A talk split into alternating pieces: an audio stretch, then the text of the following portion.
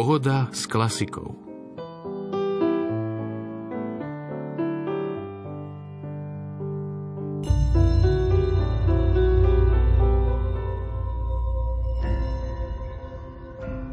Pokojný jesenný večer a želanú pohodu s klasikou vám prajeme, priatelia.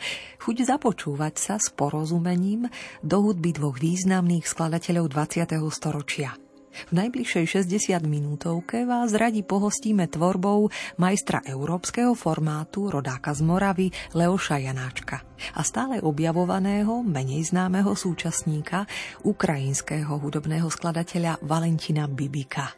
O mocnú, krásne uchopenú interpretáciu ich komornej hudby sa postarajú manželia, huslista Milan Paľa s klaviristkou Katarínou Paľovou. Radosť z počutého z bansko štúdia Rádia Lumen želáme Marek Rimóci a Diana Rauchová.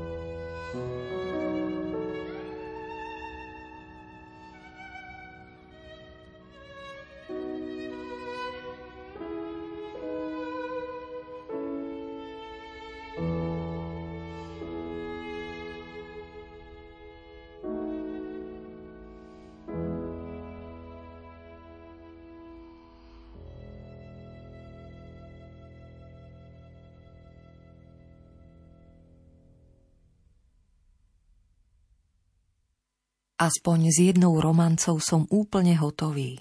Pokiaľ to je romanca. Pán Boh to vie určite. Mne na tom pramálo záleží. On mi povedal, že mám napísať romancu.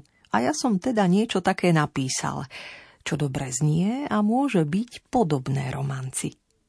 Ako sa mu to už bude páčiť, uvidím. Svoju vec som vykonal.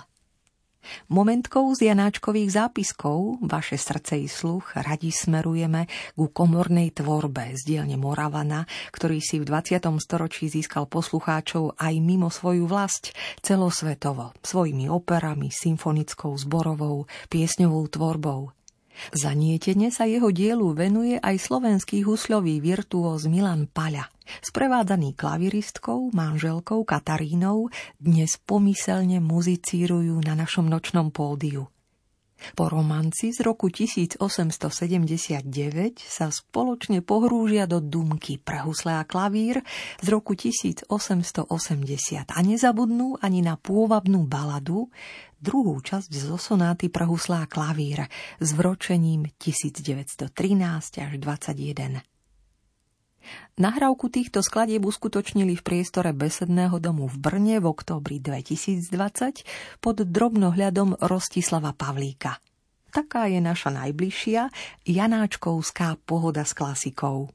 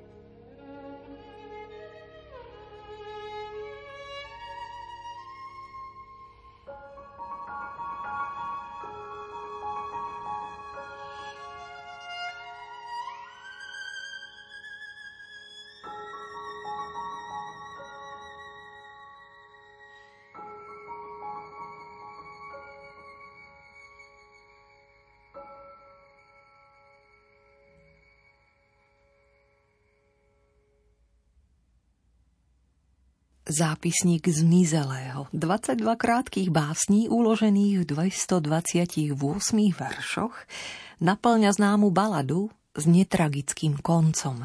Klenot českých literárnych dejín snáď i jednu z najväčších mystifikácií českej literatúry – Mladík Janíček prepadne ženskej príťažlivosti cigánky Zevky, natoľko, že opúšťa rodičov, sestru, rodný kraj a odchádza so Zevkou, ktorá mu porodila syna, do ďaleka a neistoty, tam, kam ho život s ňou vedie. Táto balada má svoje miesto a získala si nečakanú popularitu aj vďaka hudobnému spracovaniu vzácneho moravského skladateľa Leoša Janáčka. Vyniká vrúcnosťou, citovou naliehavosťou aj erotickou rezonanciou, ktorá zaznamenáva mužovú túžbu. Intenzívne a na malom priestore skladateľ vystihuje bytostné váhanie, pnutie medzi povinnosťou voči rodičom a zakázanou láskou i vášnivým citom k zevke – Leuž Janáček skomponoval tento originálny vokálny útvar na pomedzi piesňového cyklu a kantáty v rokoch 1917 až 1919. A práve jeho záverečnú momentku nazvanú S Bohem rodný kraju, 22. časť zo zápisníka Zmizelého vo verzii pre husle a klavír svojou precítenou súhrou pripomenú manželia Milan a Katarína Paľovci.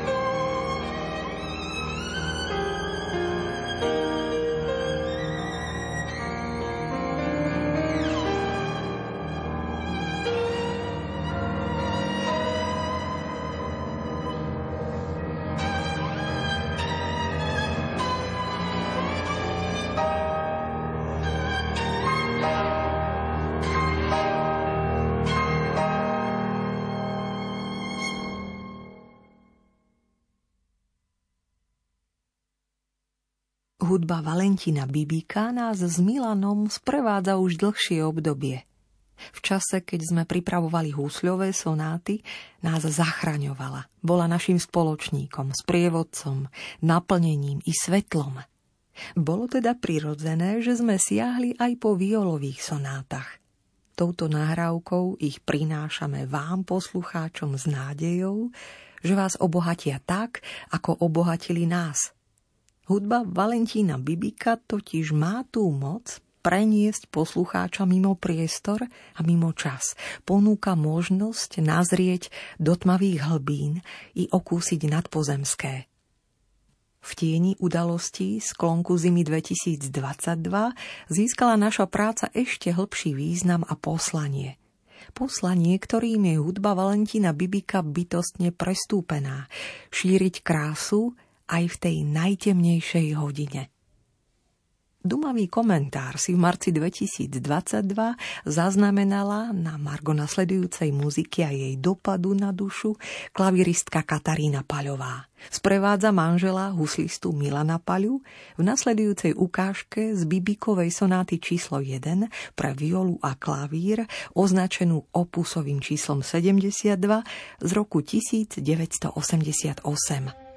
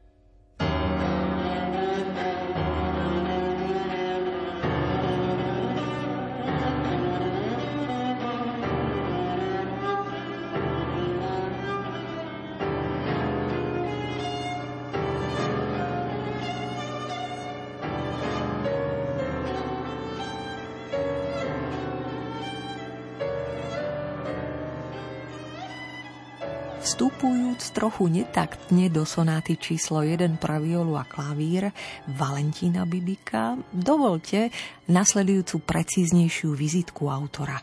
Valentín Bibik patrí k jedným z najdôležitejších hudobných hlasov konca 20. storočia. Je považovaný za jedného z popredných predstaviteľov ukrajinskej hudby, ktorá sa do povedomia verejnosti dostala na prelome 60. 70. rokov 20. storočia. Už jeho prvé diela odhaľujú hudobníka so živým a vyzretým talentom.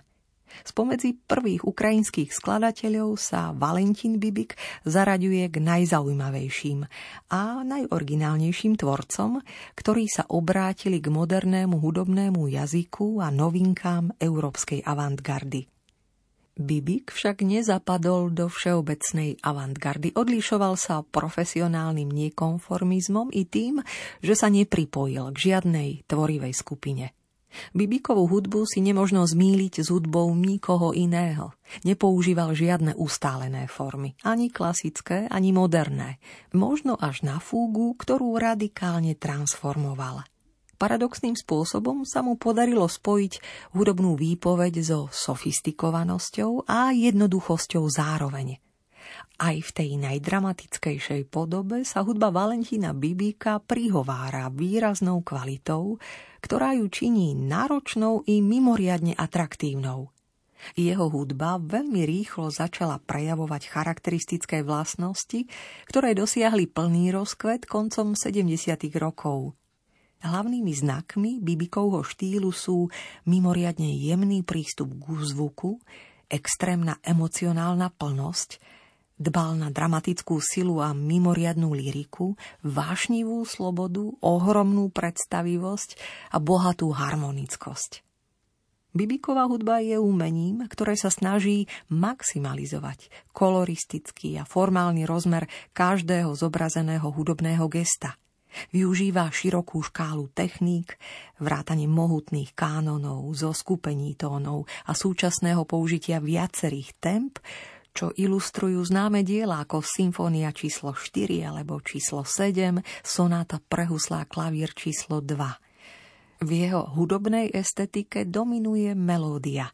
Bibikovú hudobnú reč možno označiť ako melodický sonorizmus, pretože základom textúry je vždy melodická línia, zahalená oparom zvukových vrstiev a rozmanitých podtextov.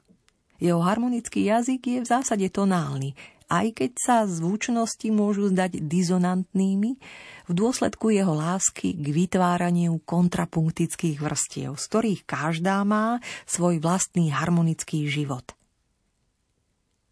Je majstrom subtilnosti a veľkoplošného rozvedenia, v ktorom sa myšlienky pomaly rozvíjajú prostredníctvom jemných úprav rytmu a zvučnosti. Štruktúra frázy vždy mimoriadne jasná, je podfarbená jeho tvorivým zmyslom pre rôzne tónové farby. Spolieha sa na interpretov, ktorí nasledujú svoju intuíciu a vytvárajú silnú expresivitu. Výsledkom je štýl, ktorý vykazuje kontrast medzi pokojom a búrlivosťou, kontempláciou a aktivitou.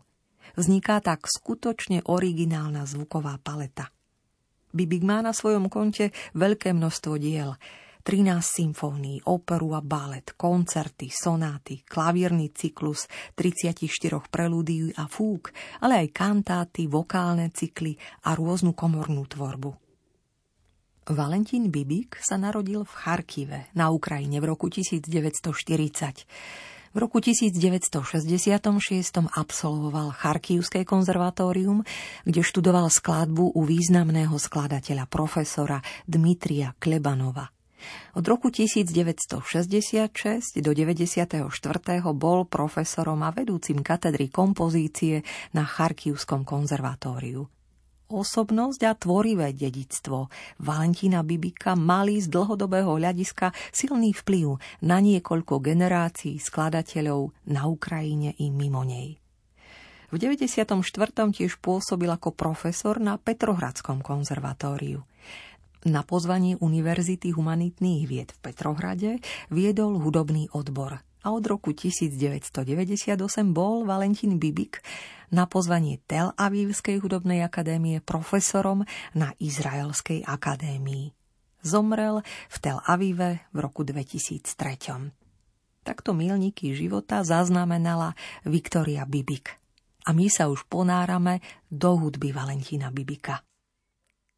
Znie druhá časť Larghetto zo sonáty číslo 2 pre solovú violu, označená opusovým číslom 136 z roku 1999 v podaní virtuóza violistu Milana Paľu.